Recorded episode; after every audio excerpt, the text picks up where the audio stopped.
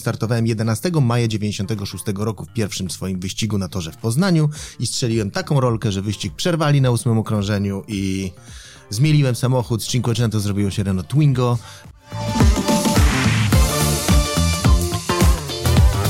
Ja mu odpisuję tego maila, Krzysiu, trzeba zrobić, to jest tak samo moje miejsce, jak i twoje.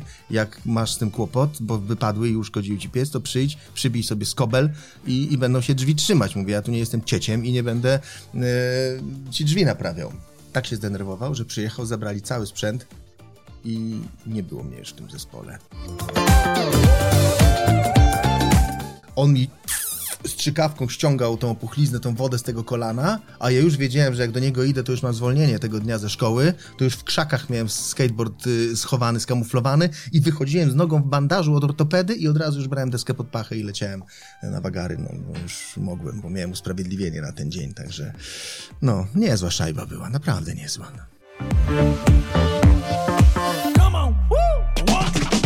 Dziękuję Ci bardzo, że słuchasz mojego podcastu. Bardzo Cię proszę o drobną przysługę oceń moją audycję. To ma wpływ na pozycjonowanie w rankingach. Twój głos ma dla mnie bardzo duże znaczenie. Zapraszam do wysłuchania kolejnego odcinka. Herra on Air. Rozmowy o życiu na własnych zasadach.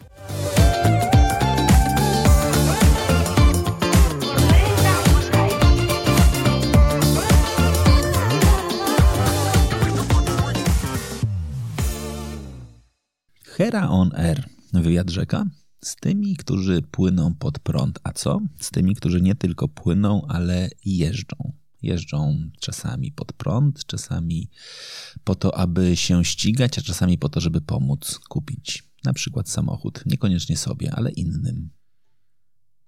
Adam Kornacki, dzień dobry. Dzień dobry. Żyjesz na własnych zasadach? Staram się, tak, chociaż te zasady są ugruntowane w nas od dzieciństwa, te, którymi teoretycznie przynajmniej powinniśmy się w życiu kierować, ale ja dużo tych zasad miałem nakreślonych przez rodziców, ale z drugiej strony oni też szanowali to, że ja te zasady czasami łamałem. Czyli oni starali się mnie, mnie jakoś w tym życiu nakierować, ale kiedy ja wybierałem inną drogę, na przykład mhm. studia dziennikarskie, a nie ekonomiczne, to byli w stanie to uszanować. Czyli śmiało mogę powiedzieć, że od tych wczesno-młodzieńczych lat e, żyję na własnych zasadach, chociaż no nie do końca, bo przecież przepisów e, prawa i tak dalej musimy przestrzegać e, wszystkich. Ignorantia juris nocet, o tym wszyscy też doskonale wiemy, także pewnych zasad niestety muszę przestrzegać też monomarkowy cykl wyścigów samochodowych rozgrywanych w Polsce w latach 1993-1998 pod patronatem Polskiego Związku Motorowego. W serii brały wyłącznie samochody Fiat Cinquecento, czyli Puchar Cinquecento. Ty tam zacząłeś, nie? No, były czasy, co, tak. Co to był za piękny w ogóle, w ogóle, co to był za koncept, żeby ścigać się Fiatami Cinquecento? To był czysty, żywy marketing. Tych samochodów wtedy sprzedawały się setki tysięcy, jak nie miliony na naszym rynku i wtedy centrala Fiata, fabryka w Tychach, fabryka w Bielsku e, stwierdziła, że fajnie byłoby wypromować ten samochód wśród młodych ludzi, żeby młodzi ludzie nie jeździli używkami, mhm. tylko żeby kupowali nowe samochody, bezpieczne samochody, małe, wywrotne oczywiście, o czym sam się przekonałem, ale jednak stworzono najpierw Puchar Cinquecento 900, ale te samochody były tak wolne i tak na tym torze piękne wyścigi, bo tam startowało 80, było, był finał A i finał B. 80 samochodów na torze było. E, ja uczestniczyłem od 96 roku w Pucharze Cinquecento Sporting, więc tam już mhm. było 50, 54 konie. Miał ten samochód, był lekki, z klatką i, e, i dawał możliwość takiej dobrej, bezpośredniej rywalizacji. To nie były rekordy prędkości, to nie były rekordy dynamiki, ale jeżeli jeżeli wyobrazisz sobie, że takich Cinquecento Sporting w szalonym czerwonym albo żółtym kolorze masz na torze 40, to naprawdę bardzo dużo się działo. Moja kariera w y, tym pucharze monomarkowym, jak to pięknie nazwałeś, była dosyć krótka, gdyż mhm. przygotowywałem samochód ponad rok. Y, wystartowałem, zrobiłem licencję wyścigową, wystartowałem 11 maja 96 roku w pierwszym swoim wyścigu na torze w Poznaniu i strzeliłem taką rolkę, że wyścig przerwali na ósmym okrążeniu i Zmieliłem samochód, z Cinquecento zrobiło się Renault Twingo i już yy, właściwie odbudowałem go jako cywila i sprzedałem i nigdy więcej nie wystartowałem. Tak, takie były moje początki motorsportu. No. A skąd w ogóle pomysł na to, żeby się ścigać samochodem?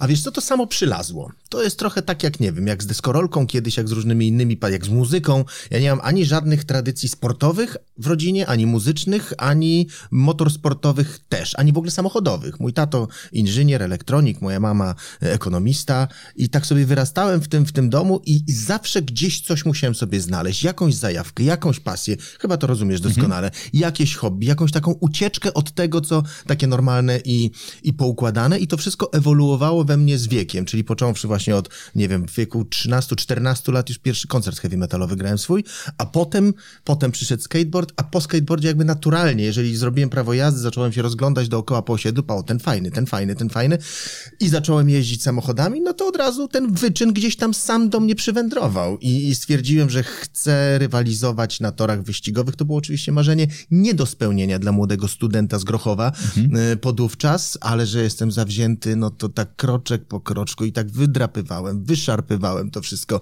Trochę tej kasy na to było potrzeba oczywiście, bo to nie tani sport jest. No i się udało. Tak. Jak zmieliłeś Cinquecento Sporting? Miałeś pomysł na to, że okej, okay, dobra, jego sprzedam, ale w związku z tym pójdę inną, w inną klasę? Miałem założenie też takie, że może, że może się w ogóle tego nie nadaje. Mm -hmm. Że to jest czas, no fajnie, była próba, nie zdałem egzaminu, bo to była moja, troszkę przedobrzyłem tam z technologią też, bo założyłem za dobre y, te y, szczęki hamulcowe do tyłu, nieważne, ale ja sknociłem, rzadko który kierowca ma odwagę cywilną powiedzieć, dobrze, ja zbyt mocno nacisnąłem pedał hamulca albo po prostu pojechałem za szybko. Ja zbyt mocno nacisnąłem pedał hamulca lewą nogą, pojechałem za szybko, to była moja wina. Eee, rodzice wtedy mi powiedzieli, że Znowu do rodziców nawiązuję, ale takie to były czasy, tak, że pomogą mi wyremontować ten samochód e, zmielony, żeby go sprzedać, E, ale że taki warunek delikatny mi stawiałem, żebym sobie dał raczej już z tym spokój, że może jakieś KTS-y, może bardziej amatorsko, ale że te Mistrzostwa Polski to może... Ja nie umiałem jeździć wtedy wyścigowo, mm -hmm. bo nie było żadnych szkół ani, no po prostu musiałem się uczyć na wyścigach. No więc ja im obiecałem, że w wyścigach nie będę jeździł i natychmiast kupiłem nadwozie Peugeota 205 do rallycrossu, no bo mm -hmm. rallycross to przecież nie wyścigi, tylko inna dyscyplina sportu samochodowego, która nazywa się rallycross i kolejny rok poświęciłem półtora na przygotowanie tego Peugeota do Mistrzostw Polski w rallycrossie. Przeniosłem się z y, torów asfaltowych na tory y, betonowo-szutrowe i przez kilka lat ścigałem się potem w rallycrossie i rozwijałem się w tej dyscyplinie bardzo. Czekaj, jak, jak udowodniłeś komukolwiek, że rallycross to nie wyścigi? No taki na nomenklatura po prostu. Rodzice to łyknęli jakoś. Okay. No dzisiaj bym pewnie tego nie udowodnił, ale rzeczywiście są to wyścigi pełną gębą i pełną parą, ale, ale takie może troszkę wolniejsze, bardziej wybaczające błędy, bo jednak te tory są krótsze, mm -hmm. prędkości są mniejsze i jest to genialna dyscyplina zresztą mm -hmm. dla mhm. młodych zawodników, żeby, żeby nauczyć się tej jazdy wyścigowej, żeby nauczyć się tej rywalizacji bok w bok. Nigdy nie wróciłem prostym nadwoziem z tych zawodów. Mniej lub bardziej, ale zawsze się gdzieś tam, y, to są zdarzenia, które na ulicy są totalną abstrakcją, bo wystarczy, że na najedziesz komuś na tył, uszkodzisz mu kawałek zderzaka i już policja, oświadczenie i wszystko, i strach, i łzy, i stres, i wszystko. Natomiast tam waliliśmy się blacha w blachę po prostu non-stop i była to genialna szkoła życia, genialna szkoła startowania, bo mhm. w treningach kwalifikacyjnych startuje się z jednej linii, więc widzisz tych wszystkich zjarów obok ciebie, widzisz te oczy, ten błysk, yy, to wszystko i, i rzeczywiście ten moment startu, ten strzał ze sprzęgła, no, wyuczyłem się tego w tym rallycrossie, także doskonała szkoła. Idziesz na dziennikarstwo. Poszedłem. Z pomysłem, żeby być dziennikarzem motoryzacyjnym? Tak. Naprawdę? De tak, tak. Decyzja zapadła w 15 minut dosłownie, bo e, Stałem przed bramą uniwersytecką Uniwersytetu Warszawskiego na krakowskim przedmieściu. Stwierdziłem, że nie chcę iść na SGH i muszę znaleźć alternatywę dla siebie samego. I tak patrzę na te wydziały, właśnie ekonomia, zarządzanie, filologię różnego rodzaju. I tak mówię, dobra, po angielsku już gadałem wtedy nieźle, miałem piątkę z matury, szóstkę z matury z niemieckiego, więc mówię, no już mi ta język będzie dla mnie narzędziem, ja się muszę rozwinąć gdzie indziej. Te dwa języki już miałem w kieszeni, rosyjskiego wtedy strasznie nie lubiłem, chociaż dzisiaj też po rosyjsku gadam od czasu do czasu i też się jakoś dogaduję. Mm, I tak patrzę na tę listę wydziału, o, dziennikarstwo, no dobra, no to by mnie nawet pociągało, ale o czym ja będę pisał albo tam mówił? E, znowu, polityka nie, ekonomia nie, te, na tym się nie znam, tego nie rozumiem, tego mi się nie chce. I tak się rozejrzałem dookoła, patrzę, no samochody, przecież jeżdżą samochody, są dziennikarze motoryzacyjni, będę testował samochody, tak. Skierowałem się w lewo, w stronę kolumny Zygmunta, Tam była redakcja Mhm. Moto Expressu, taka gazeta drukowana, Mhm. wielkoformatowa, jeszcze wtedy Mhm. papierowa.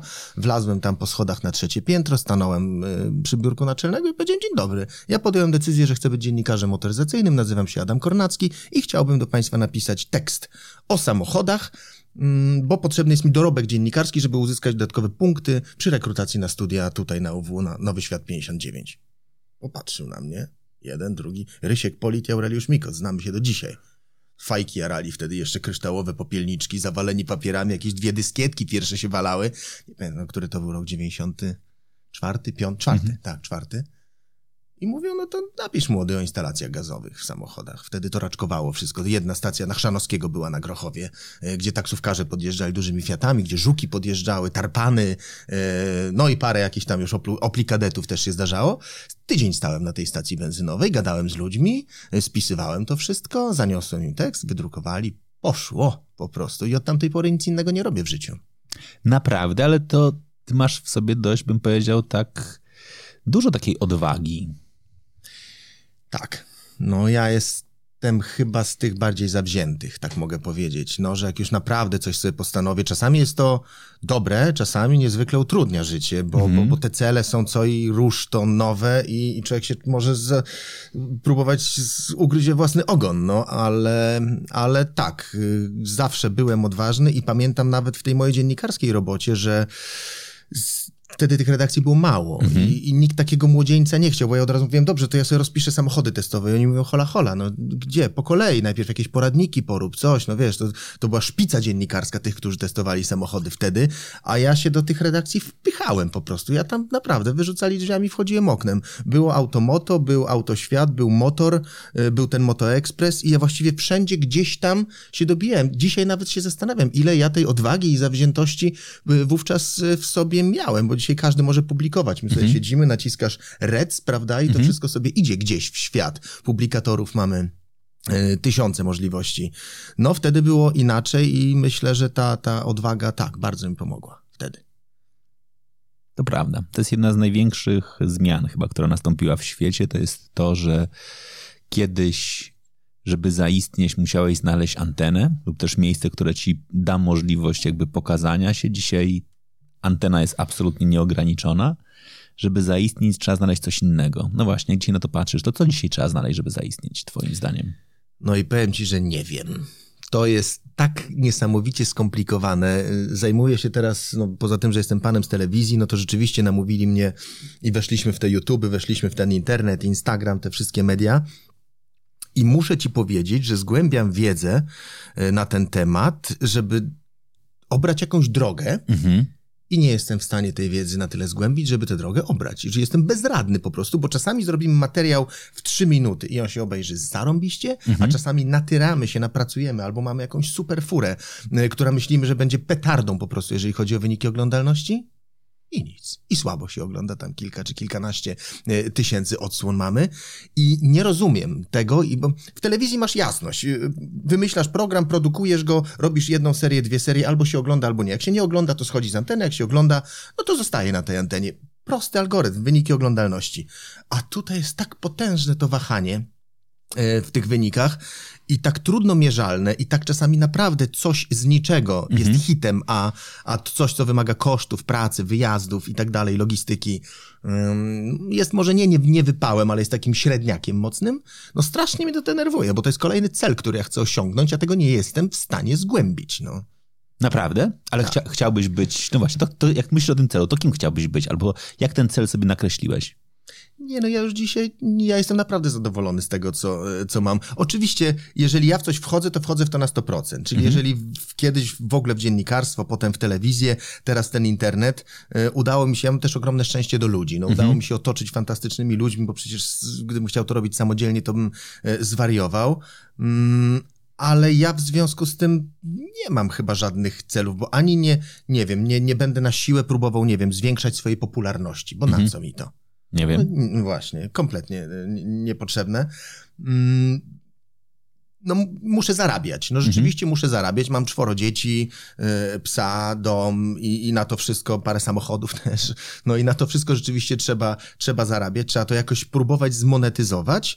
Um, a tak naprawdę, no to ten COVID zrobić spowodował niestety, że, że za te internety się wziąłem, bo bardzo dużo podróżowałem jako pan z telewizji. Tych prezentacji na całym świecie, na wszystkich kontynentach było bez liku. Teraz mocniej przysiedliśmy na tyłkach i rzeczywiście jest, jest to dobry czas, dobry mhm. czas, dobre moce przerobowe, żeby, żeby za to wziąć. Jak mówi mój operator Piotruś, z którym pracujemy razem 17 lat, jakbyśmy wrócili do telewizji sprzed 15 lat. Mhm. Bo robimy testy samochodów lokalnie, nie wyjeżdżamy prawie na prezentację, no gdzieś tam się coś zdarza od czasu do czasu, ale, ale działamy bardzo lokalnie, działamy bardzo oldschoolowo do tego internetu. Z drugiej strony przenosimy jakość telewizyjną do internetu, czyli robimy normalnie na dwie kamery, plus dźwiękowiec, plus montaż, plus dźwięk, ścieżka, muzyka, wszystko. Wszystko musi tam działać, żeby nie, nie, nie kręcić jednym iPhone'em mhm. 23 minut y, opowiastki o samochodzie, bo to chyba nudnawe. Jak zrobić dobry program motoryzacyjny? Hmm. Trzeba go wymyśleć po prostu. Wydaje się, i zawsze tak się wydawało, że już wszystko było. Mhm. Że te programy e, swoją formę mają już wyczerpaną, bo niczego nowego nie odkryjesz e, i rzeczywiście dużo w tym jest prawdy, tyle że no, czasy się zmieniają, prawda? Mhm. I tak jak w 2004 roku weszliśmy do Unii Europejskiej, przyjechało do nas milion samochodów w ciągu jednego lata i, i wtedy wpadliśmy na pomysł zakupu kontrolowanego, który był naszym i jest autorskim pomysłem. Wpadliśmy na niego we trzech.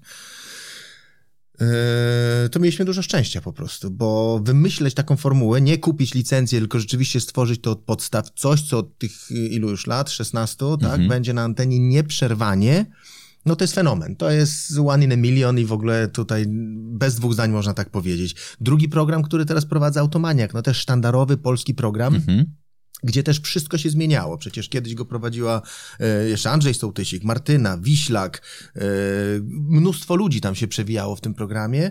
Mm, zmieniali się prowadzący, zmieniały się ekipy realizacyjne, została tak naprawdę tylko nazwa, ta nazwa sobie trwa, mm, ale też jak patrzymy na ten program dzisiaj i wydaje się, że nowy producent wymyśla jakieś super testy dla nas i super próby, to co chwilę któryś z nas, Patryk najczęściej, bo najdłużej prowadził to maniakę, mówi, a no dokładnie taki test na pomiar decybeli, to nawet o na tej samej ulicy, gdzie są kociołby, to robiłem 8 lat temu, prawda, z inną ekipą. Także to, to musi powracać, to... Mm, choćbyśmy nie wiem jak się starali pokazywać same super samochody albo same e, tanie używki, to musimy to ubrać w formę programu motoryzacyjnego po prostu. Tutaj już chyba nikt Ameryki nie odkryje, no chyba, że tak się nadarzy. Bardzo chętnie poczekam.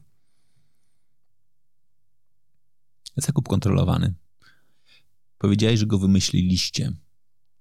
Jaka była idea, taka absolutnie jakby fundamentalna i pierwsza? Co było celem tego programu? Pomóc ludziom. Mhm. No, najechało się tych samochodów. Myśleliśmy początkowo, że będziemy jeździć gdzieś do Niemiec, do Holandii. To się stało tylko później nieco. Y, I będziemy pomagać importować samochody. Ale z drugiej strony wzięliśmy oczywiście Excela, wzięliśmy pod uwagę koszty mm, i stwierdziliśmy, że po co mamy tam jeździć i kopać się z koniem, jak nie znamy ludzi, miejsc i tak dalej, skoro te samochody są, stoją, zastawiają łąki, pola, parkingi wszystkie na tych, na tych celnych blachach niemieckich, to mówimy, zróbmy to po prostu tutaj lokalnie, pośród tych samochodów, które, które są dostępne. Ja miałem ten program produkować e, pierwotnie i, i, i czuwać nad organizacją i nad merytoryką w tym programie i mieliśmy po prostu za zadanie pomagać ludziom, bo ludzie byli kompletnie zdezorientowani. Ten nadział tych samochodów wcześniej był tak mizerny, a nagle zrobił się tak duży, że stwierdziliśmy, że naszą fachową wiedzą się e, podzielimy. Stało się inaczej. E, nakazał mi szef być prowadzącym. No, tak już zostało. Ale ty poradziłbyś sobie z tym, żebyś był tylko producentem i nie był prowadzącym? Wiesz co, ja do TFN Turbo byłem zatrudniony jako producent. Ja początkowo produkowałem program. Pewnie, że gdzieś tam w swojej próżności pchałem się gdzieś przed tę kamerę, e, jak, jak mogłem, ale zwykle czyniłem te starania względem samochodów nowych, czyli mhm. jak był program o testowaniu samochodów, y, nazywał się Rentgen na samym początku y, TFN Turbo, to ja miałem za zadanie puszczać tak zwany footage mhm. producencki, staropolskie słowo i opatrzać to tekstem dziennikarskim, który później naczytywał lektor. No i tak siedziałem, pisałem tych tekstów, pisałem co tydzień, nie? Bez żadnych tam serii, bez przerw, bez tego i z czystego lenistwa y, oraz chęci zaistnienia oczywiście też. Y, poszedłem do mojego szefa Grzecha ówczesnego i powiedziałem, Grzechu, to może ja chociaż o tych dwóch samochodach z tych czterech stanę i opowiem. To nie będę musiał tyle pisać, nie będę musiał lektora wczytywać. No, no to samo, co przelewam na, na papier, to, to powiem. Mówi, dobra, spróbuj, no.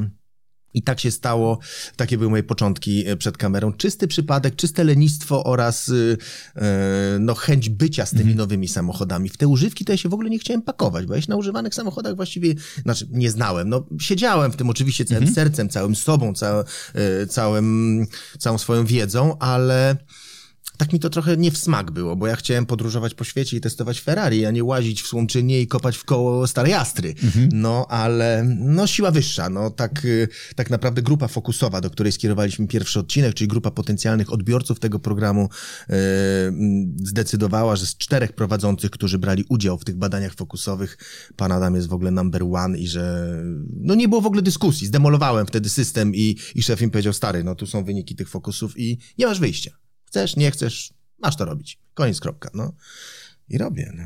A jaki był inny pomysł na, znaczy na innych prowadzących? Nawet nie pytam o nazwiska, ale jakby jaki miał być profil ewentualnie takiego, wiesz, innego prowadzącego?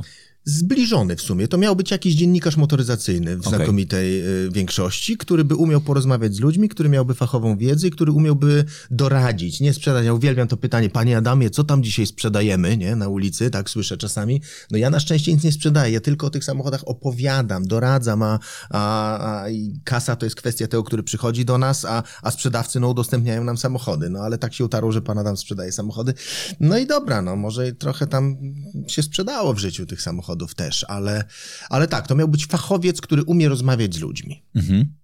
Ty umiesz rozmawiać z ludźmi?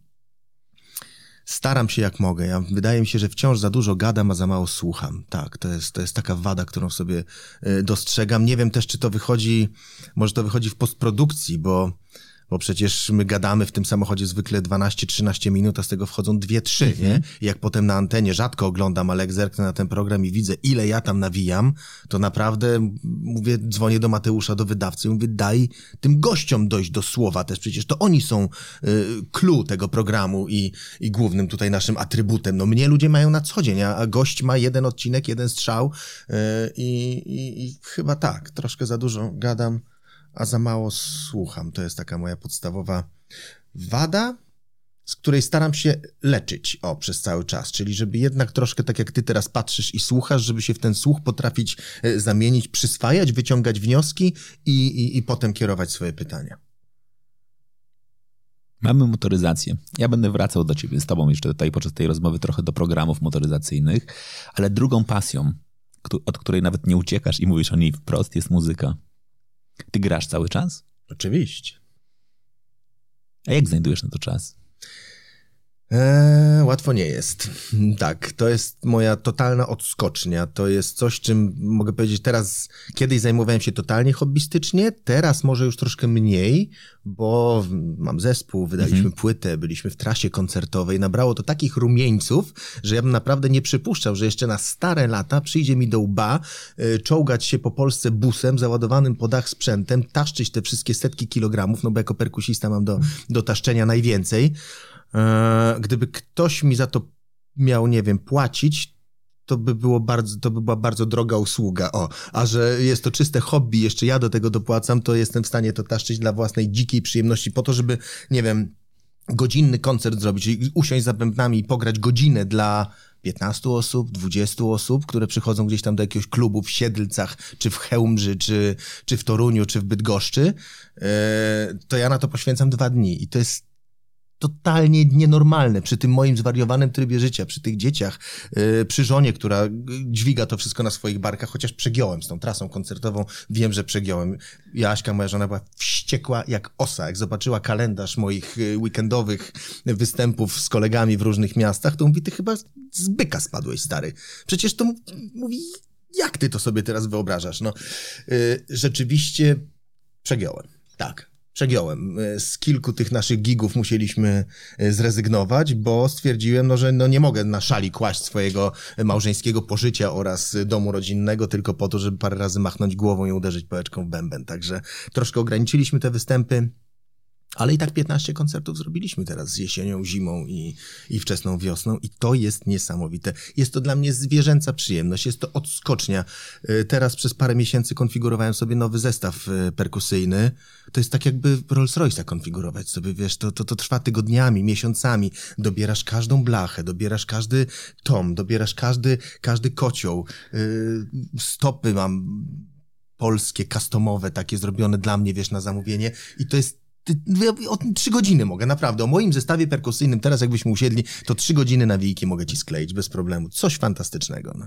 Ale, żeby nie było, muzyki nie da się uprawiać samemu. Mhm.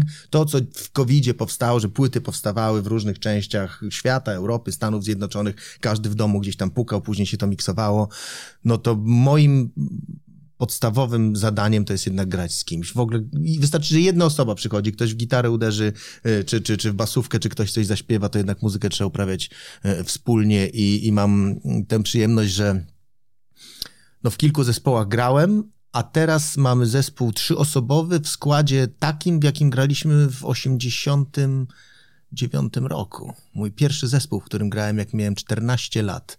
Krodor, warszawska scena trash metalowa, z moim bratem, z którym też teraz gram i z Kopernikiem na basie, naszym kumplem z podstawówki i z osiedla. I po tych 30 paru latach wróciliśmy do siebie we trzech, Koper na basie, mój brat na gitarze i na wokalu, a ja na perkusji i, i, i zasuwamy 30 lat później. Wtedy nas było pięciu, co prawda, teraz jest trzech, e, ale, ale jest to zwierzęca przyjemność, naprawdę. Jak to się stało? Znaczy, co takiego musiało, że tak powiem, się, wiesz, zadziać, że po 30 latach mówimy, dobra, zdmuchnijmy kurz z perkusji, nastrojmy gitary i spróbujmy jeszcze raz. No, to jest taka historia dosyć niesamowita, a z drugiej strony w tym świecie muzycznym, gdzie zderzają się bardzo skomplikowane osobowości, myślę, że dosyć typowa, gdyż ci dwaj moi nie grali w ogóle. Koper odłożył basówkę, mój brat odłożył gitarę. Ja pykałem. Od, mhm. Miałem przerwę tam z 10 ileś tam lat, ale od, od jakichś tam 12-13 lat gram. Kupiłem 15 lat temu, kupiłem sobie perkusję, stwierdziłem, wracałem z wakacji, stwierdziłem, o kurczę, kupię sobie perkusję. Znalazłem ogłoszenie, podjechałem, kupiłem perkusję. Mm, taką podstawową, szpaderskiego. E, I, I ja grywałem w różnych zespołach. Miałem zespół akompaniatorzy, potem grałem e, w zespole Majkoda e, z innymi składami. No i z tego drugiego zespołu mnie wyrzucili. Za, Dlaczego? No za niesubordynację. Okej. Okay. No, bo ja nie tam... trzymałeś rytmu, czy nie pojawiałeś się na próbach? No właśnie i czasowo, i, i jakoś tak to moje zaangażowanie, oni tam strasznie chcieli to wszystko robić zawodowo, a ja jednak no, pracę stawiam na, na, mhm. na pierwszym miejscu i dom, e, a nie muzykowanie i chyba zbyt hobbystycznie do tego podchodziłem. E, a to był taki jeden, postaram się w, telegraficznym skrócie to powiedzieć, bo to był jeden taki symboliczny e, przypadek, który zadecydował o tym, mianowicie ja mam swoją salę prób, nie? I mhm. tam ten zespół też przychodził do tej mojej sali prób. Ja tam na basie grałem, w ogóle nie na perkusji, bo ja i na gitarze i na basie też gram. E, I tam są takie drzwi, które się wstawia w drugie drzwi, jak w studiu dźwiękowym, żeby wygłuszyć odpowiednio. I od samplera, od wibracji te drzwi spadły, przewróciły się i przyszczypały mm, pół centymetra kwadratowego na piecu y, frontmana tamtego. I on do mnie potem pisze maila, Adaś, coś byś z tymi drzwiami, trzeba coś z tymi drzwiami zrobić. Ja mu odpisuję tego maila, Krzysiu, trzeba zrobić, to jest tak samo moje miejsce, jak i twoje. Jak masz z tym kłopot, bo wypadły i uszkodziły ci pies, to przyjdź, przybij sobie skobel i, i będą się drzwi trzymać. Mówię, ja tu nie jestem cieciem i nie będę yy, ci drzwi naprawiał tak się zdenerwował, że przyjechał, zabrali cały sprzęt i nie było mnie już w tym zespole. No. I spotkaliśmy się później. Naprawdę. Wow. Spotkaliśmy się w święta Bożego Narodzenia. W pierwszy dzień świąt robimy takie właśnie stare, krodorowe, nasze grochowskie, osiedlowe i, i, i dawno muzyczne spotkania u mojego brata. I spotkaliśmy się tam. Ja mówię, słuchajcie, wywalili mnie z zespołu. No. I takie to życie jest. No. A mój brat mówi, ty, Koper, to weź basa, a ja wezmę gitarę, przyjdziemy do Dudka pograć. Ja mówię, to wpadajcie, po Sylwestrze zaraz wrócimy tam gdzieś z różnych wojaży, wpadnijcie, no. Ja mówię, ja mam gitary, mam bas, mam gitarę, mam, mam piecę, mam ten, mogę wam to udostępnić, przyjdźcie. Oni mówią, ale my nie umiemy. Ja mówię, ja w sumie też, no. Ja usiądę za bębnami, wy, wy pogracie i tak to się zaczęło ponad trzy lata temu. Mm, I nawet y, w związku z tym, że jak wiesz, jestem odważny and zawzięty, mm, nasz zespół nazywa się Nitoa. A Nitoa po fińsku to jest skobel. Ten, o którym wspomniałem tamtemu frontmanowi. Siedziałem w słowniku i szukałem zawzięcie, jak ten skobel przemianować, żeby go zawoalować nieco, ale żeby zaistniał w tym. Także Nitoa, skobel, jedziemy. Okej. Okay. Trzy lata gracie. Tak. W składzie, w którym znacie się lat całe życie. Tak. Dlaczego się nie pokłóciliście? Kłócimy się non-stop. Naprawdę. A ja z moim bratem to już w ogóle skaczemy sobie do gardy. To jest, to jest tak dziwne wszystko. Ja pracuję z ludźmi na co dzień. Mhm. Muszę się dogadywać i w mojej ekipie telewizyjnej, i w mojej ekipie YouTube'owej. Każdy musi iść na jakieś ustępstwa, ale telewizja to też jest sport zespołowy. Mhm. Wszyscy gramy do jednej bramki. Jest ta zasada tej piramidy, że od tych, każdy od dyżurnego na planie po prezesa firmy telewizyjnej wszyscy mają jedno zadanie, zrobić jak najlepszy program telewizyjny. Jeżeli mhm. to rozumiemy, to w tych drobiazgach się możemy posprzeczać, ale ogólnie drogę mam obraną. A w tej muzyce to jest w ogóle to jest zderzenie równoległych osobowości, równoległych światów, bo nie ma jednego frontmana takiego organizacyjnego i y, podporządkowanych mu ludzi, nie ma hierarchii, tylko każdy ma coś do powiedzenia. I tak mnie to wnerwia, bo ja do tej hierarchii jestem trochę przyzwyczajony, że wydaje się polecenie, zleca się i robota zlecona ma być wykonana, nie? A tutaj i tych różnic jest tyle, że no, posprzeczaliśmy się parę razy potężnie. Na jeden koncert pojechaliśmy nie busem, tylko w dwa oddzielne samochody. Ja pojechałem oddzielnie, a Koper z Pawłem pojechali oddzielnie, bo nie mogłem patrzeć na niego, po prostu tak mnie rozsierdził, no. Tak, do Krakowa, tak było. No. Powiedziałem, że bus jest zajęty. O, przyznałem się do tego teraz. No dobra, widzisz, taki confession. e, tak, także z, w kwestiach y, treści muzycznych mamy pełną spójność, zgodność. To ładne, to nieładne, to bierzemy, to odrzucamy. Ja komponuję też, ja przynoszę te riffy tam, mój brat je aranżuje, trochę też Kopernik przynosi, ale, ale większość tych y, motywów muzycznych, które możecie usłyszeć y, na naszej płycie, to, to, to, to jest mojego autorstwa. Czy dobrze, czy nie, nie wiem, ale lubię to po prostu i tyle. Tak jak lubię grać, to, to, to lubię tworzyć. I tutaj nie mamy żadnych rozbieżności, ale czasami w tych kwestiach takich prostych, organizacyjnych, to, to po prostu bym wziął i zdzielił jakąś ścierką go jednego i drugiego, no. Tak, także sprzeczamy się nieustająco. A przecież raz jak mój brat powiedział do, do Kopra, że powinien iść do specjalisty i się zbadać, to, to też już odchodził koper zespołu, już, już się żegnał z nami. Tak, są takie sytuacje, totalna sinusoida. Od fantastycznych koncertów, y, super atmosfery. Mieliśmy koncerty, z których naprawdę byliśmy zadowoleni, bo zagraliśmy na luźno i bez pomyłki. Czyli nie, że patrzysz na gryf i tylko czekasz, wiesz, jaki riff będzie następny, tylko rzeczywiście już się na tyle wdrożyliśmy, że byliśmy w stanie zagrać to na luźno wszystko razem. No a z drugiej strony, tak, odejść z zespołu, gruźb odejścia z zespołu jest dużo. A myślicie o tym, żeby kogoś dołączyć do zespołu? Myśleliśmy o drugiej gitarze, ale nie ma takiej na razie. Byłoby muzycznie, byłoby na pewno ciekawiej, gdyby druga mhm. gitara dołączyła do nas, ale właśnie nam też chodzi o to, żeby to towarzysko było spójne. No, wzięlibyśmy kogoś z zewnątrz, sobie nie rozumiał trzech czwartych naszych głupich dowcipów i, i nie mógłby uczestniczyć w naszych głupich rozmowach o naszych dawnych, y, pacholęcych czasach.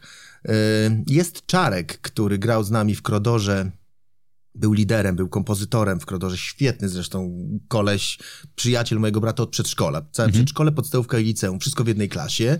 Tylko, że on jest instruktorem y, płetwonurkostwa, czy jak to tam się nazywa. I, I, no więcej go nie ma niż jest non-stop. E, Egipt, Węgry, y, Norwegia, jaskinie. On ten zmeandrował nawet te najgłębszą jaskinię w Meksyku. Y, jest wielokrotnym rekordzistą, jest fiszą w tej dyscyplinie. No i tak pracuje, tak zarabia na życie i chociaż ciągnie go i przychodzi do nas na próby czasami. Nawet na pierwszy koncert do, do Skępego z nami pojechał na festiwal, gdzie graliśmy latem koncert jako techniczny nasz, mówi, ja chociaż wam pomogę przy tym sprzęcie, ale mówi, wiem, że nie dam rady raz w tygodniu jeszcze do mojego harmonogramu się dostroić, e, żeby grać z nami na stałe. Może kiedyś zarzuci to, to, to nurkowanie, to dołączy do nas i będzie wtedy czteroosobowy skład Krodora z dawnych czasów. O, byłoby super. Muzyka w samochodzie. Ona się łączy, znaczy muzyka łączy się z jazdą samochodem. Zdecydowanie jeden samochód, w którym nie włączam radia albo włączam bardzo rzadko, to jest moja 911 z 2007 roku, bo no, tam jeżdżę tym samochodem tak rzadko, że jedną płytę tam mam włożoną od 12 lat, to jest Metallica and Justice for All i, i rzeczywiście jak już dalej gdzieś jadę, już tego boksera mi się troszkę znudzi słuchać, to włączam tę jedną płytę i, i, wracam do dawnych czasów. E, ale bardzo dużo słucham rzeczywiście. Radio mnie denerwuje, gdyż są tam reklamy i radio słucham bardzo rzadko, e, ale muzyka towarzyszy mi nieustająco. Nawet mam swoje ulubione samochody do odsłuchiwania materiałek. Nagrywaliśmy płytę. To, to tak dobrze znam zestaw audio w moich dwóch samochodach i wiem, że jest to taka półka, że jestem w stanie zweryfikować jakość realizacji dźwięku na płycie poprzez odsłuchanie w jednym i w drugim. Także tak, nieustająco słucham. Ona przeszkadza strasznie, jeżeli muszę już jechać z kimś, z pasażerem, bo mało kto tę muzykę moją rozumie i, i raczej to przypomina jak szum, szum, nie wiem, lotniska albo przejeżdżającej szambiarki, ale tak, bardzo dużo słucham. Edukuję się muzycznie w samochodzie. To tu masz odpowiedź na program motoryzacyjny. Bo w, moim zdaniem w motoryzacji, przepraszam bardzo, że to powiem głośno, generalnie za mało rozmawiamy o takim prawdziwym experience, który jest, nie jest pochodną e, bezpośrednio samych samochodów i ich konstruktorów. Myślę sobie, że jakbyś wziął do, do, do pary taki program, w którym siadasz do samochodu z muzykami, kompozytorami, ludźmi od muzyki i rozmawiacie o doświadczeniu, to to masz program muzyczny absolutnie genialny. Samochodowo-muzyczny, widzisz, właśnie myślę, że jest to bardzo dobry koncept, a poza tym dla mnie w ogóle łączenie rozmowy z ludźmi, mhm. samochodów i innych pasji. Niech to będzie muzyka, niech to będzie y, gotowanie, niech to będzie grillowanie, niech to będzie sport. Mhm. Łączenie pasji, samochodu i rozmowy. No, mhm. masz, widzisz, o, to, ty też, też masz pomysł na program. No, jak żeśmy wymyślili, teraz dwóch odkrywców usiadło. Ale wiesz, no bo gotowanie ciężko, tak zrobić. A muzyka tam wyłącza oczywiście jeden z moich ulubionych programów akurat, czyli Carpool Karaoke, który no, jest o, o czymś innym jednakże, ale jest muzycznie jakby w środku. Natomiast no ten pomysł, jak o tym powiedziałeś, tak sobie tak wiesz, wrzucam, bo a bardzo wielu muzyków to samochodziarze są też, mm -hmm. bo mam przyjemność prowadzić wiele imprez różnych, różnorakich i jak podprowadzam różnych artystów, to to jak, jak jesteśmy na próbach, to ja oczywiście wpatrzony w ich instrumenty, na czym grają, jak, jaką ma podłogę, co tam, co, co tam przełącza, jakieś kompresory, jakieś tego. I ja patrzę, co oni robią, a oni korzystają z okazji i zawsze oni pytają o samochody, ja pytam o instrumenty. No i mamy zwykle tak mi się wydaje, że dosyć dobry przelot i, yy, i taka wymiana doświadczeń byłaby, byłaby na pewno yy, sensowna, tak. No bo i masz jeszcze jeden atut, co dokładnie powiedziałeś, przelot, znaczy rozumiesz ten świat. Znaczy łatwiej się rozmawia o tym świecie, jak się go naprawdę dobrze rozumie, tak w takim sensie pewnie. Tyle, że ja jestem czysto amatorem. Ja podziwiam muzyków wyedukowanych, a, a ja jestem czystym amatorem. Nigdy nie miałem żadnej lekcji ani na gitarze, ani na perkusji. Naprawdę? Nigdy, nigdy w życiu. No. Nawet z YouTube'a? Nie, no, no tam czasami tak. No, no, czasami parę patentów na YouTubie pod, podpatrzę. Ostatnio na przykład od dwóch tygodni reguluję y, te stopy perkusyjne moje -hmm. i mhm. rzeczywiście obejrzałem już chyba z 15 tych tutoriali YouTube'owych, bo to jest, to tak jakby amator sobie kupił y, Ferrari i próbował stroić zawieszenie, wiesz, -hmm. w tym samochodzie. No nie da rady samodzielnie, albo będzie odkrywał Amerykę latami, więc czerpię i korzystam z tego, że ktoś już to zrobił i może mi podpowiedzieć, bo ustawień tam jest bardzo dużo i, i żeby dobrze tę podwójną stopę wykorzystać, naprawdę trzeba troszkę pracy w to włożyć, żeby ją idealnie ułożyć do mojego rodzaju grania, do, do, do mojej struktury nogi, do, do siły, którą wkładam, żeby to było z jednej strony ten groove, czyli to uderzenie mocne, a z drugiej strony, żeby szybko w miarę na tych dwóch stopkach gdzieś tam pofrunąć. Trrr, takim koliberkiem czasami też. No, to wymaga skomplikowanych ustawień, naprawdę. I umiejętności. Jesus. Lata na dwóch stopach koliberkiem. Zacząłem sobie to wyobrażać. Okej, okay. to jak organizujecie koncerty? To niezwykle skomplikowane zagadnienie, bo ja powiedziałem, że ja w tym nie będę uczestniczył. I zajął się tym nasz basista, mhm. który z zawodu jest rentierem, ma dużo wolnego czasu, jest niesamowicie oldschoolowym człowiekiem, gdyż dzwoni. Nie pisze, tylko dzwoni. Znajduje gdzieś jakiś klub, na przykład w Szczecinie, czy we Wrocławiu, czy coś i dzwoni do... Dzwoni, aż się dodzwoni. I gada z ludźmi, rozmawia, naprawdę. Nie, nie to, że jednego maila napisze, prawda, w swej strukturze prostego i roześle w 100 miejsc, może 20 wróci, a może dwa, tylko dzwoni i wszystkich mamy ugadanych telefonicznie. Dogrywa y, klub, musi dograć klub i musi dobrać zwykle jeszcze zespół jeden albo dwa. I do tych zespołów też dzwoni. Oni potem mówią, ty, on normalnie do nas dzwoni. Co za człowiek, wiesz, nie pisze. Mój brat potem tworzy jakieś tam grupy na Messengerze, żeby tam wymienić technikalie choćby. No musimy rajdery sobie podesłać, kto co ma, kto co wiezie. Ten wiezie piec, ten wiezie głowę, ten wie, y, kto wiezie zestaw perkusyjny, kto się dokłada do zestawu, a kto wiedzie tę bazę e, i tak dalej. I to już no, on tego na szczęście przez ten telefon nie ugaduje wszystkiego, tylko potem piszemy, bo to musi zostać gdzieś, mhm. nie? Ślad, nie spamiętam, mamy Toruń, Bydgoszcz, ileś tam i, i tych grup dyskusyjnych il, jest ileś łatwo wrócić, ale on to wszystko załatwia i on to wszystko naprawdę tytaniczną pracą e, organizuje, poznaje te zespoły, odkrywa, pomaga mu w tym internet, nie, że mhm. nie korzysta, nie, nie wysyła e, paczek gołębiem albo sową, tylko korzysta z internetu, ale rzeczywiście to bazuje na takich fajnych fajnych kontaktach międzyludzkich i jak on z tymi ludźmi pogada, z tymi właścicielami tych klubów, z tymi innymi zespołami, to już potem jesteśmy, wchodzimy i jest tak jakbyśmy się znali dosłownie. Mówię, siema, to ty jesteś Kopert, a no to gadaliśmy, no cześć, no to chodź, walniemy browarek, a potem się będziemy rozkładać, no i to jest taka rock'n'rollowa atmosfera. Pracy przy tym jest bardzo dużo. Mm, to się tylko tak wydaje, ale zorganizować 15 koncertów y, mhm. i miejsca i właśnie w każdym jeszcze po dwa zespoły towarzyszące, to jest, to jest tytaniczna praca do wykonania. Teraz przed nami ostatni koncert w Warszawie. No, całkiem niebawem.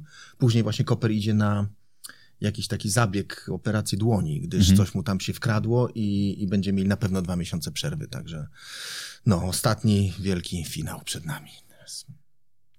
Ludzie, którzy przychodzą na koncerty, mają jakieś oczekiwania? W sensie, zacznę od powiesz. Macie, czy macie swój jakby stały zespół, czy macie swój fan klub?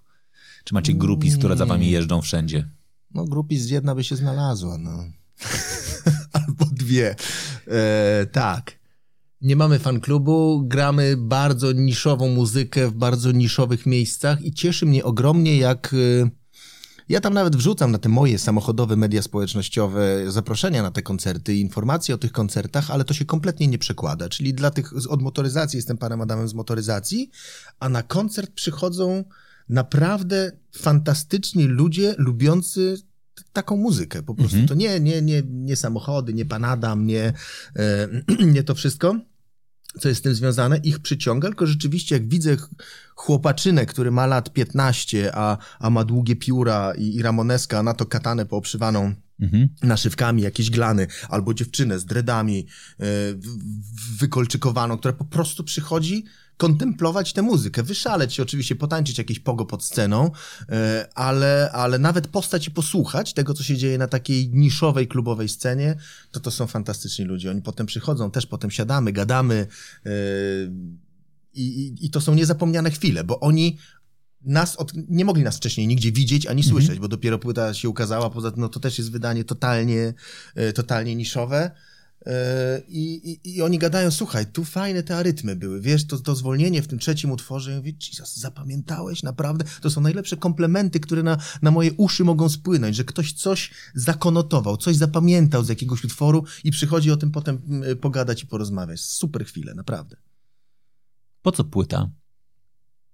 Sam nie wiem. Sam się nad tym zastanawiam. Kolejny, kolejną garść robót sobie wrzuciliśmy na, e, na głowę. Stwierdziliśmy, że jak zrobiliśmy 10 utworów, no to to już jest materiał na płytę. No to co? No to robimy płytę. No jak jest 10 utworów, to jest, to jest płyta. Dzisiaj to jest bardzo łatwe. Ja mhm. pamiętam, ja już nie doczekałem tych czasów, jak chłopaki wchodzili do studia w 92 roku, bo w 91 odszedłem z Krodora, bo postanowiłem jednak zostać skateboarderem. E, I, wtedy w tym studiu oni musieli praktycznie wszystko grać na setkę. W jednym tempie nagrywali bardzo długie partie. I to było katorżnicze trudne, katorżniczo trudne dla nich. Oni nie umieli na tyle dobrze grać na instrumentach, żeby sprostać wymaganiom realizatora. Mhm. Oni tam wychodzili z podkulonym ogotem, jak zbity pies wychodzili z tego studia, bo on im dobitnie udowodnił, że się absolutnie do tego nie nadają.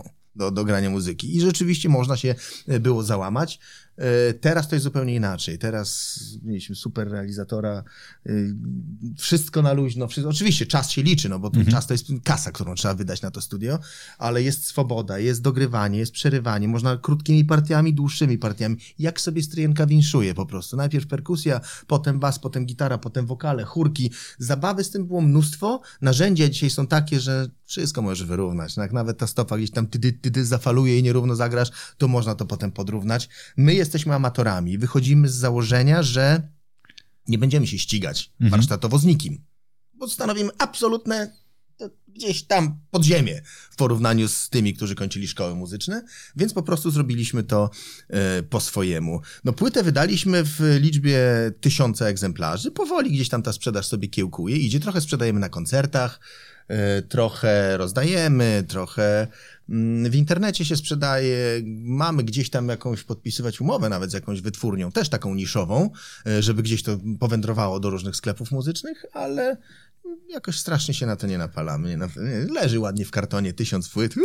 Przechodzimy, jesteśmy strasznie szczęśliwi. Nasze, zafoliowane, piękne takie. No, jest takie dzieło kolejne, to co mówiliśmy na początku, o tej zawziętości, o tej odwadze i ten kolejne dzieło, które zostało wykonane. Był plan, założenie, wykonanie i jest. Piękne, namacalne efekt naszych y, trzyletnich działań. To jak trafiłeś do deskorolki? Jak trafiłem do deskorolki? Jeździłem sobie na osiedlu, na takim Tajwanie. Mhm. Nie było jeszcze wtedy żadnego skate shopu. To była druga połowa lat 80. Najpierw jeździłem sobie na rollerze e, po filmie Powrót do przyszłości. E, potem z rollera awansowałem na Tajwana, kupionego na stadionie dziesięciolecia. Fatalne, w ogóle łożyska, tragedia to była. To nie toczyła się ta deska. I na tym Tajwanie jechałem kiedyś na e, lekcję języka angielskiego ulicą Smolną w dół. Zjeżdżałem i zaczepił mnie facet i mówi, słuchaj, bo widzę, że ty tak na tej desce jedziesz, a ja chciałem skate shop otworzyć w Warszawie. I ja mówię, no bardzo by się przydało, no bo teraz każde łożysko, każda część, to gdzieś jak mama jedzie w delegacji, to, to, to, to przywozi, albo się regeneruje, albo się bierze od jakichś innych, ale to się, to się rozsypuje, to się nie nadaje, to jest słabe, to jest tego, bardzo by się to przydało. I to był facet, który otwierał skate shop na Smolnej. Ten pierwszy, który był po prostu. Ja się jakoś dogadałem tam, że pierwszy tir, jak przyjechał z tym sprzętem, to miałem zaszczyt pójść na wagary z języka angielskiego i pomóc go rozpakowywać. I ja nosiłem te deki, ja nosiłem te kółka, to było jak ołtarz dla mnie. To było coś nieprawdopodobnego. Dostałem dwie naklejki w nagrodę, bo na nic mnie nie było stać wtedy z tego sprzętu. Wziąłem tego Tajwana pod pachę, nakleiłem te dwie naklejki sobie na, e, na tę moją deskę. Oczywiście potem drobnymi kroczkami. Pierwszy jakiś, jeszcze był w Grzybkach taki skate shop na Grochowie, który z Niemiec sprowadzał, te wszystkie niemieckie, Klaus Grabke y, i te, te, te takie y, troszkę inne niż amerykańskie skateboardy. Y, To pierwszego miałem właśnie taki już półprofesjonalny deck, to miałem tego z grzybków, a później już ze Smolnej coraz, coraz bardziej zawodowe. I tam siadałem, przesiadywałem, tu miałem ten, tu jeździłem na angielski, rzadko później na ten angielski trafiałem, odkąd ten y, skate shop powstał. Y, i tam z- zaczęliśmy się poznawać, tam zaczęliśmy się gromadzić, potem oczywiście Vitos, KC, ale też z moim towarzystwem osiedlowym, czyli Majdańska i Gańska, e, cały, cały Grochów, Seska Kępa, potem jak już w liceum byłem, to, to też na, na desce. Jeździłem po 6-7 godzin dziennie, codziennie przez kilka lat. Albo opuszczałem zajęcia szkolne, albo tuż po zajęciach szkolnych e, brałem skateboard pod pachę i, i wracałem do domu wieczorem i nic innego mnie nie interesowało wtedy w świecie, jak tylko e, kolejny trik, kolejny murek, kolejne e, jakieś wydarzenie, kolejna kontuzja też, bo te też się zdarzały. Kolano mi puchło, to pamiętam, że szedłem do ortopedy na, do cioci, do przychodni na Kickiego. On mi strzykawką ściągał tą opuchliznę, tą wodę z tego kolana, a ja już wiedziałem, że jak do niego idę, to już mam zwolnienie tego dnia ze szkoły, to już w krzakach miałem skateboard y, schowany, skamuflowany i wychodziłem z nogą w bandażu od ortopedy i od razu już brałem deskę pod pachę i leciałem na wagary, no bo już mogłem, bo miałem usprawiedliwienie na ten dzień, także no, niezła szajba była, naprawdę niezła. no. Dlaczego przestałeś? Przecież mógłbyś, wiesz, wiesz, dzisiaj mógłbyś być Tony Hawkiem, no. Kurczę, przestałem. Dlaczego przestałem? chyba jednak to kolano. Ja później, no to kolano zdemolowałem sobie lewe totalnie. Już lata później miałem taką nawet dosyć poważną, siedmiogodzinną operację tego kolana i chyba już nie mogłem z bólu wytrzymać. Mhm. No, bo to jednak już jak widziałem, że bardziej boli niż sprawia przyjemność, to, to, to stwierdziłem, że no, no nie chcę zdewastować sobie zdrowia aż tak w wieku lat y, kilkunastu. Nawet pierwsze Mistrzostwa Polski w skateboardingu, które się odbyły w Pałacu Kultury, wtedy w tej hali tam mhm. E, powstał ten pierwszy skatepark. Ja byłem oniemiały, ja tam jeździłem. E, od, odkąd to się zaczęło budować, to ja już tam stałem i patrzyłem. Choć, nie wiem po co. Tak, potem w, w, trakcie tych dni rozgrzewkowych jeździłem i, i sobie wywichnąłem, złamałem to kolano wtedy. Pękła mi kość piszczelowa wzdłuż i Mistrzostwa Polski oglądałem z ławki z, od pachwiny po, po palce u, u, nogi w gipsie, nie? Z nogą, także tą nogę w gipsie miałem wielokrotnie. Taki wallride zrobiłem wysoki i tak mi coś chrupnęło w tym kolanie, że wiedziałem, że jakieś takie się przeciążenie wytworzyło, aż mi odkłykcia ta kość. Także bolało. No ten skateboard bolał przez, przez cały czas swego trwania. Z, ogromna przyjemność, a z drugiej strony bardzo dużo też tych zdrowotnych poświęceń trzeba było mieć w sobie i dużo siły. Także dlatego. Często jak prowadzę projekty doradcze, to pokazuję ludziom, że jest taka kategoria marketingowa, którą wszyscy starają się zagospodarować, nikomu nie, nie udaje się do końca. To jest taka kategoria, którą nazywamy słowem rebel. Ty jesteś taki rebel? W sensie rebeliant? No. No tak, tak. Nie, pokory we mnie jest mało. O, tak mogę powiedzieć. Naprawdę w swoich działaniach, no, no Nigdy nie byłem do końca grzecznym chłopcem i chyba dalej nie jestem. I, i, i zwykle rzeczywiście idę, idę pod prąd, tyle że to nie jest takie mm, stuprocentowe. Czyli ja staram się iść pod ten prąd czasami, ale po to, żeby były jakieś tego wymierne efekty i żeby mhm. ktoś, czy ja, czy ktoś y, mógł, mógł odnieść z tego jakieś. Korzyści. I tak jest ze sportem, i tak jest z muzyką, i tak jest z jazdą samochodem, i tak jest z tym moim dziennikarstwem, żeby nie powielać, mhm. tylko starać się właśnie robić coś, coś fajnego, coś swojego, coś, co komuś da, może trochę radości, może trochę frajdy, może trochę rozrywki, może trochę porad, może trochę wiedzy, a jednocześnie e, pozwoli mi żyć tak, jak ja chcę, czyli właśnie nie z prądem, tylko pod prąd, tak. Jesteś stadny? Jestem bardzo nieśmiałym chłopakiem. Naprawdę. Ja jestem stadny wtedy, kiedy ludzi znam. A jak nie znam, to się przekonuję dosyć długo. Teraz troszkę nie mam wyjścia, no bo w tym mhm. show biznesie szeroko pojętym poznaję mnóstwo ludzi i no tak jak my, spotkaliśmy się, wiesz, 5 minut temu, 10, 15, a ja siedzę tu i gadam, jakbyśmy mhm. się znali lat e, kilka przynajmniej.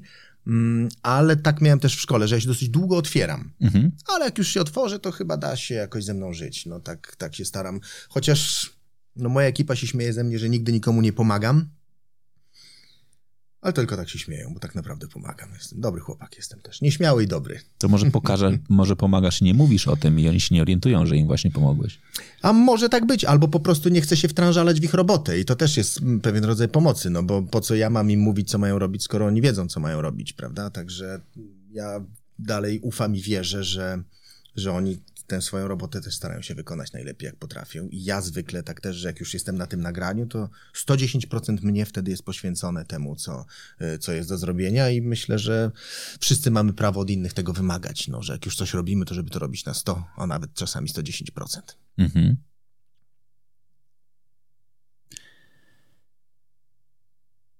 Pan Miszczak ma taką filozofię, którą konsekwentnie realizuje w wielu programach, że żeby był program dobry, to musi mieć minimum dwóch prowadzących, najlepiej o skrajnych osobowościach. Realizuje to absolutnie przepięknie przy, nie wiem, telewizji śniadaniowej.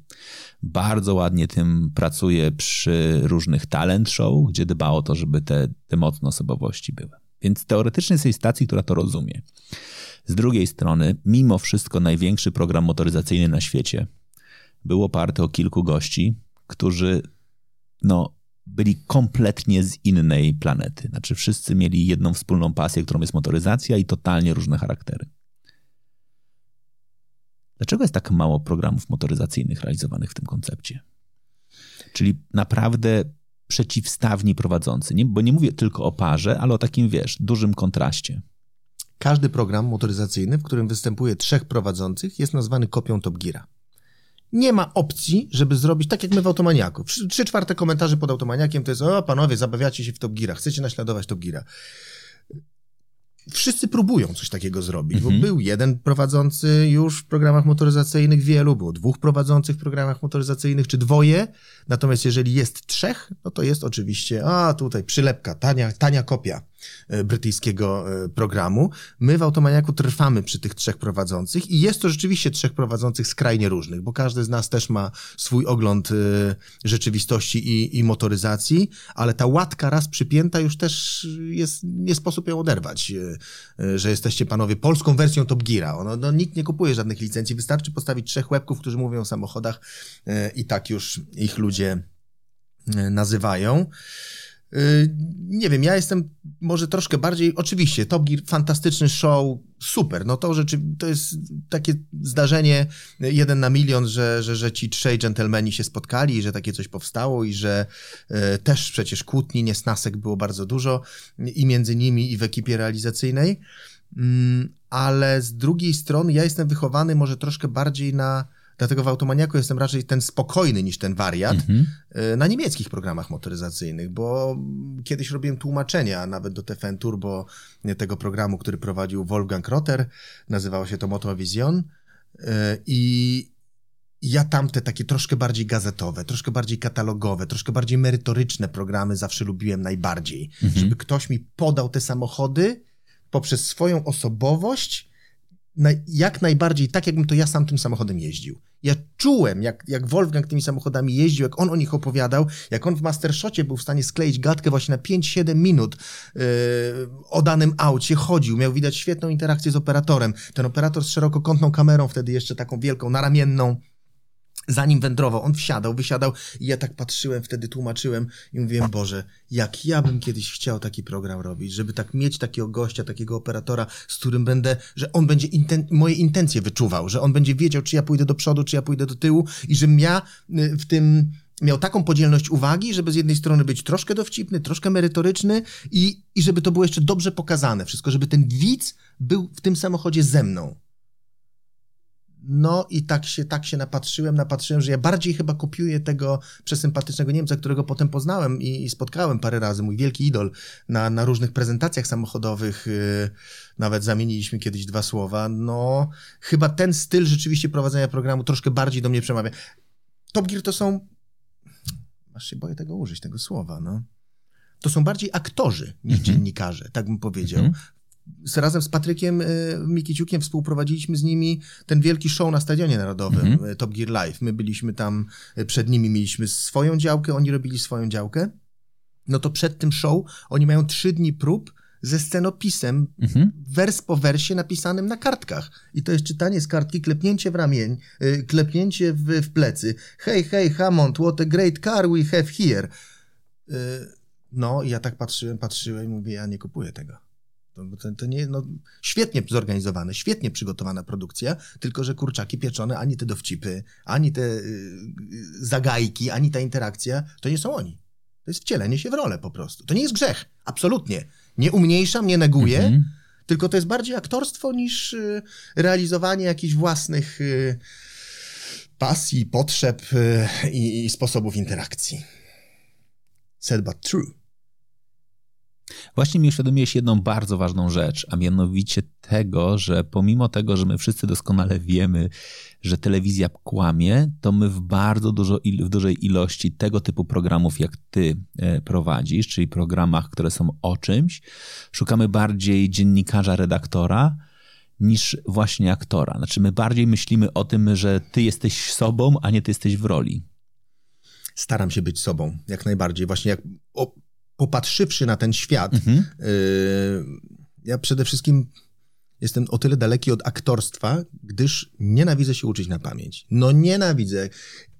Jak ktoś mi coś napisze, jak fraszkę miałem Kochanowskiego się nauczyć w liceum na pamięć, to wszystkie przewertowałem, żeby wybrać tę najkrótszą ze wszystkich fraszek, które były.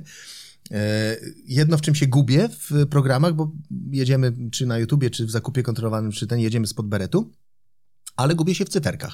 Nie jestem w stanie nawet tych, jak się testuje 120 samochodów rocznie, to nawet te konie mechaniczne, czy te pojemności, czy ta pojemność bagażnika, to na szczęście mam tych, którzy nade mną czuwają i w tej kwestii są w stanie mnie aktorsko poprawić. Nie 345, tylko 378 litrów ma bagażnik i wtedy przerywamy ujęcie, dziabiemy się, cofamy e, odrobinkę i, i jedziemy jeszcze raz.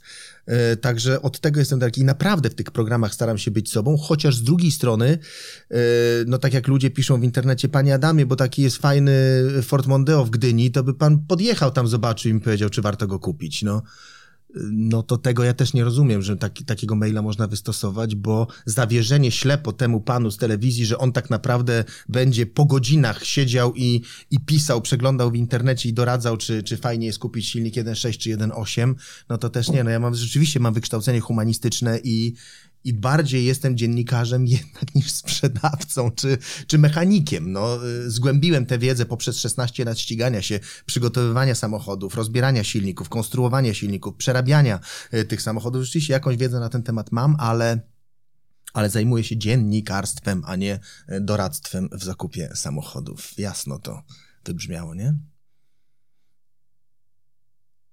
Jak oceniasz zmiany w motoryzacji, które nadchodzą? Mm, to bardzo trudne pytanie. Bardzo. Do tej pory postrzegałem całą elektromobilność i wszystkie rzeczy z tym związane całkiem do niedawna jako rzecz bardzo pozytywną, że mm, urządzenie, które funkcjonuje praktycznie w niezmienionej formie od 120 lat, mówię o silniku spalinowym, musi mieć swojego następcę. No, rozwinęliśmy się przez 120 lat nieprawdopodobnie. No, już nie, nie mówię o elektronice, telefonach, ale systemie korespondencji, globalizacji i, i tak dalej. A ten silnik, który sprawia, że coś musi wybuchnąć, że coś musi nadać jakiś pęd czemuś, że te temperatury, ten osprzęt skomplikowany, no przecież to jest technologia jak zakrólać świeczka, naprawdę. Silnik spalinowy to jest technologia sprzed 120 lat i nie bójmy się użyć tego słowa. Z drugiej strony fajnie, że został uzupełniony, czyli hybryda, hybryda typu plug-in. To mi się bardzo podoba, bo skoro nawet super sportowe, super samochody, hiper samochody, czy wyczynowe samochody w Le Mans, w Formule 1, w rajdach korzystają z technologii hybrydowej, okej, ale od paru lat ktoś mi chce coś zabrać. Mhm. Bo elektromobilność zaczyna wypierać to, co jest clue motoryzacji, czyli silniki spalinowe. Ja myślałem, że to będzie jedynie dywersyfikacja. Jeden woli córkę, drugi teściową. Jak przepis na dobry festiwal. No raz dziewczynka, raz chłopiec, raz wolny, raz szybki. Nie? Jak chcę kupić sobie samochód z silnikiem spalinowym, to powinienem mieć prawo i możliwość, a jeżeli wszystkie koncerny Porsche, Volvo, Audi, niech wymienię tylko te trzy, ale znakomita większość koncernów motoryzacyjnych globalnych mówi, że od 2028 albo 30 będzie tylko elektromobilność, no to ktoś mnie tutaj robi w, w konia troszkę. Dbajmy o to środowisko, ale róbmy to może troszkę bardziej racjonalnie. No Europa zawsze stara się być y, świętsza od papieża i kiedy Azja dalej tymi dwusuwami y, burczy, cała Afryka, to już, już nie wspomnę, no to my staramy się tutaj na tym maleńkim kontynencie, który jest jak pineska na mapie świata, y, nagle przeforsowywać takie skrajnie, skrajnie mocne normy i, i przepisy. To wszystko kosztuje i producentów, a w efekcie kosztuje nas. Samochody niebezpiecznie drożeją, samochody niebezpiecznie tyją. Masa tych elektryków, wożenie tych baterii staje się mm, niebezpieczna, chociaż w elektryku można tą masą dużo łatwiej ten samochód skonfigurować. Także jestem z jednej strony pełen radości, że idzie nowe, a z drugiej strony jestem pełen obaw, że pewne kwestie, które były i, i są fascynujące, będą nam odebrane. No, smutne. No jeszcze jest taki temat, który, który się pojawia coraz częściej, pewnie szczególnie w ogóle ostatnio, to jest pytanie, czy, czy my przypadkiem nie wrócimy do czasów, kiedy z powrotem posiadanie samochodu będzie luksusem. Posiadanie, utrzymanie, korzystanie i, i wiele innych rzeczy. Tak? Czy to się nie, nie stanie ten, ten model, w którym mówili, po- powiedzieliśmy sobie, że samochód dla każdego przestanie istnieć trochę. Tak? I jednakże będzie, no wrócimy do czasów po prostu zbiorkomu dla każdego i zbiorowej komunikacji dla każdego. Być może kierowca na, na żądanie będzie Mhm. bardziej dostępny, ale faktycznie posiadanie własnego auta będzie. I, i, nie, i paradoks będzie polegał, że to nie będzie luksus definiowany naszą odpowiedzialnością ekologiczną, tylko po prostu jakby możli- możliwościami finansowymi. No właśnie, będziemy z samochodów korzystać. To, co młodzież ma już dzisiaj teraz. Oni nie muszą mieć samochodu. Oni śmiało korzystają z tego carsharingu. Potrzebuje hulajnogę, bierze hulajnogę. Potrzebuje samochód, bierze samochód. Potrzebuje rower, bierze rower. Nie musi tego mieć, nie musi tego posiadać.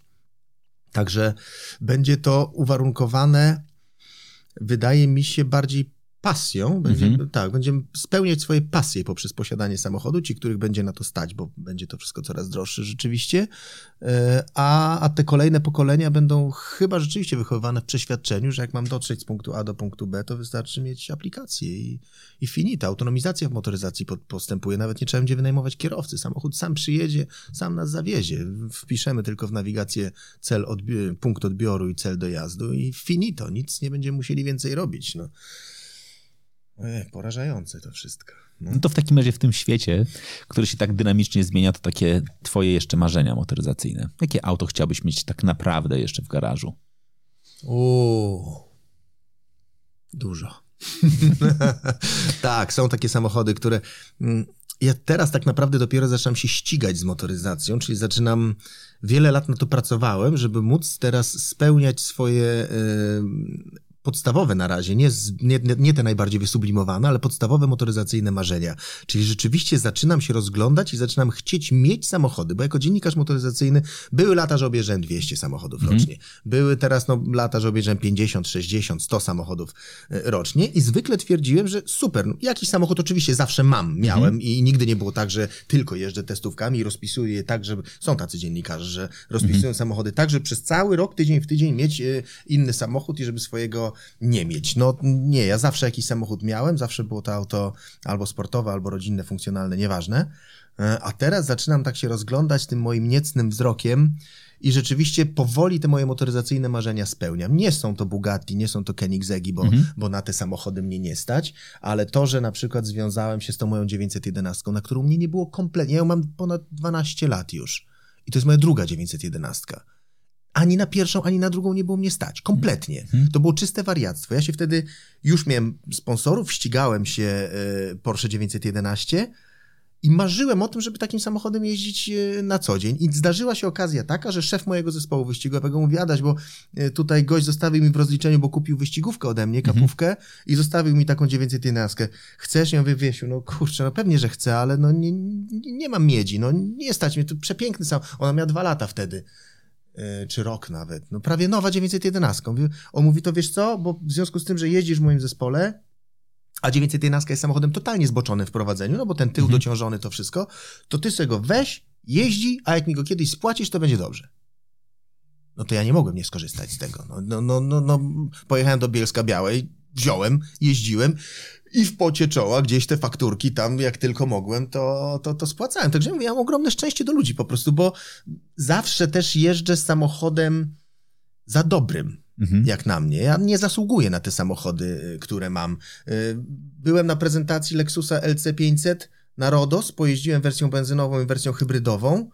Auto naprawdę wygląda jak bania dolarów. I, i stwierdziłem, kurczę, takim chciał mieć do jeżdżenia na co dzień, bo wygląd ma super, jest bardzo sportowym samochodem, ale jednocześnie ultra komfortowym wtedy, kiedy chcesz. W trasę jedziesz tysiąc kilometrów, wsiadasz, wysiadasz, nie ma problemu. Dużo imprez wtedy, dużo nagrań, dużo tego, bardzo dużo jeździmy po Polsce. Mówię, takim samochodem chciałem jeździć na co dzień. Co zrobiłem? No jeden telefon wykonałem gdzieś tam. Jakby kiedyś się nadarzył podemówka, poprasówka, używany jakiś tego, to może bym się tam o jakieś leasingi kosmiczne wtedy oczywiście też nie, nie stać mnie kompletnie na, na, na takie, na takie em, frykasy motoryzacyjne. No i jeżdżę takim od czterech lat, no i, i mam go i kocham go miłością pierwszą po prostu. I dwa takie samochody zestawić w garażu to już jest spełnienie mej e, niecnej próżności i moich marzeń motoryzacyjnych. Mm. Teraz mi się Hammer H1 zamarzył. Jeżdżę i szukam. No, naprawdę. Bo ich wyszło tak mało i one już dogorywają właściwie. Kto nie dba, to, to, to, to już tych samochodów prawie nie ma. Także może taki, taki gdzieś tam go nie mam gdzie go postawić. To jest też problem z takim samochodem. A tak naprawdę w takich, takiej sferze marzeń tak zwanych abstrakcyjnych e, to jest taki samochód, którym poza oczywiście wszystkimi hiperkarami, bo je wszystkie bym chciał mieć. Czy to będzie McLaren P1, e, no, czy to będzie Bugatti, czy to będzie właśnie Koenigsegg rzeczony. Wszystkie bym chciał oczywiście. Żadnego nie będę miał pewnie. Never say never, ale e, pewnie tak. Natomiast gdyby się nadarzyła taka sytuacja, że gdzieś bym znalazł No, Porsche 918 Spider. No, auto już wyprodukowane w liczbie 918 sztuk przed kilkunastoma laty, można już powiedzieć. Mhm. Y, twardo kosztują więcej niż wtedy, kiedy były nowe te samochody. Nikt nie sprzedaje, wszyscy trzymają, hołubią y, te auta. To jest tak naprawdę pierwsze raczkowanie hybrydy w Porsche, pierwszy taki napęd na cztery koła w, w tak mocnym samochodzie. No i tamta V8 połączona z tym silnikiem elektrycznym. Dzisiaj nam to spowszedniało, ale jak ja wtedy wsiadłem, jak ja wtedy doznałem super samochodu z napędem hybrydowym, to ja nie chciałem wysiadać z niego. Ja się tak zabujałem w tym samochodzie, ja się tak zakochałem. On był tak wydajny, on był tak efektywny, on był tak głośny, kiedy chciałem i tak cichy, bezszelestny wtedy, kiedy chciałem, że stwierdziłem, że nie ma bardziej uniwersalnego sportowego samochodu, że to jest po prostu miłość od pierwszego wejrzenia no nieosiągalne, ale to, że pojeździłem sobie dwa razy byłem na, na, na jazdach tym samochodem i nawet jeździłem 918 z numerem 000, czyli egzemplarzem fabrycznym przedprodukcyjnym i z tego mogę być dumny. I to jest piękne miejsce na to, żeby postawić kropkę.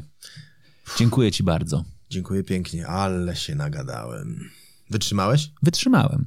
Wytrzymałem, trzymam bardzo mocno kciuki za Twoją ekipę produkcyjną, przede wszystkim za Twojego dźwiękowca, bo mam głęboką nadzieję, że któregoś pięknego dnia pojawi się e, przy muzyce w samochodzie. Jakiś program motoryzacyjny, w którym będziesz jakby starał się zrobić coś, co na przykład bardzo mocno jest popularne właśnie w gastronomii, czyli na przykład e, food and wine pairing, czyli dobieranie dokładnie jedzenia do wina, to być może zrobisz program o car and music pairing, o tym jak skonfigurować fajny samochód z idealnym dźwiękiem, e, dźwiękiem muzycznym. Być może porozmawiasz sobie z producentami muzycznymi, z wykonawcami. Marzy mi się to. Marzy mi się to, żeby faktycznie jadąc samochodem móc sobie myśleć, hmm, ciekawe do mojego samochodu, jaką Adam poleca muzykę. A jeżeli przełączę się na tryb sporting, czy ta muzyka będzie rekomendowana inna, a może będzie inny wykonawca. Myślę sobie, że to jest dobry, dobry trop. Życzę Ci, żebyś faktycznie wymyślił jeszcze kilka takich fajnych, ciekawych, doskonałych i zrealizował też je wybitnych e, programów motoryzacyjno jakiś, bo ja akurat wierzę, że motoryzacja jest cudowną bazą do tego, żeby na tym rozwijać różne inne doświadczenia. Dziękuję Ci za tą rozmowę. Dziękuję pięknie, było bardzo miło. A Was? Was oczywiście zapraszam do tego, żebyście dali kilka gwiazdek oceniając tę audycję. No i przede wszystkim dziękuję Wam bardzo serdecznie, że dotrwaliście z nami do samego końca. Dziękuję bardzo. Do usłyszenia w kolejnej audycji.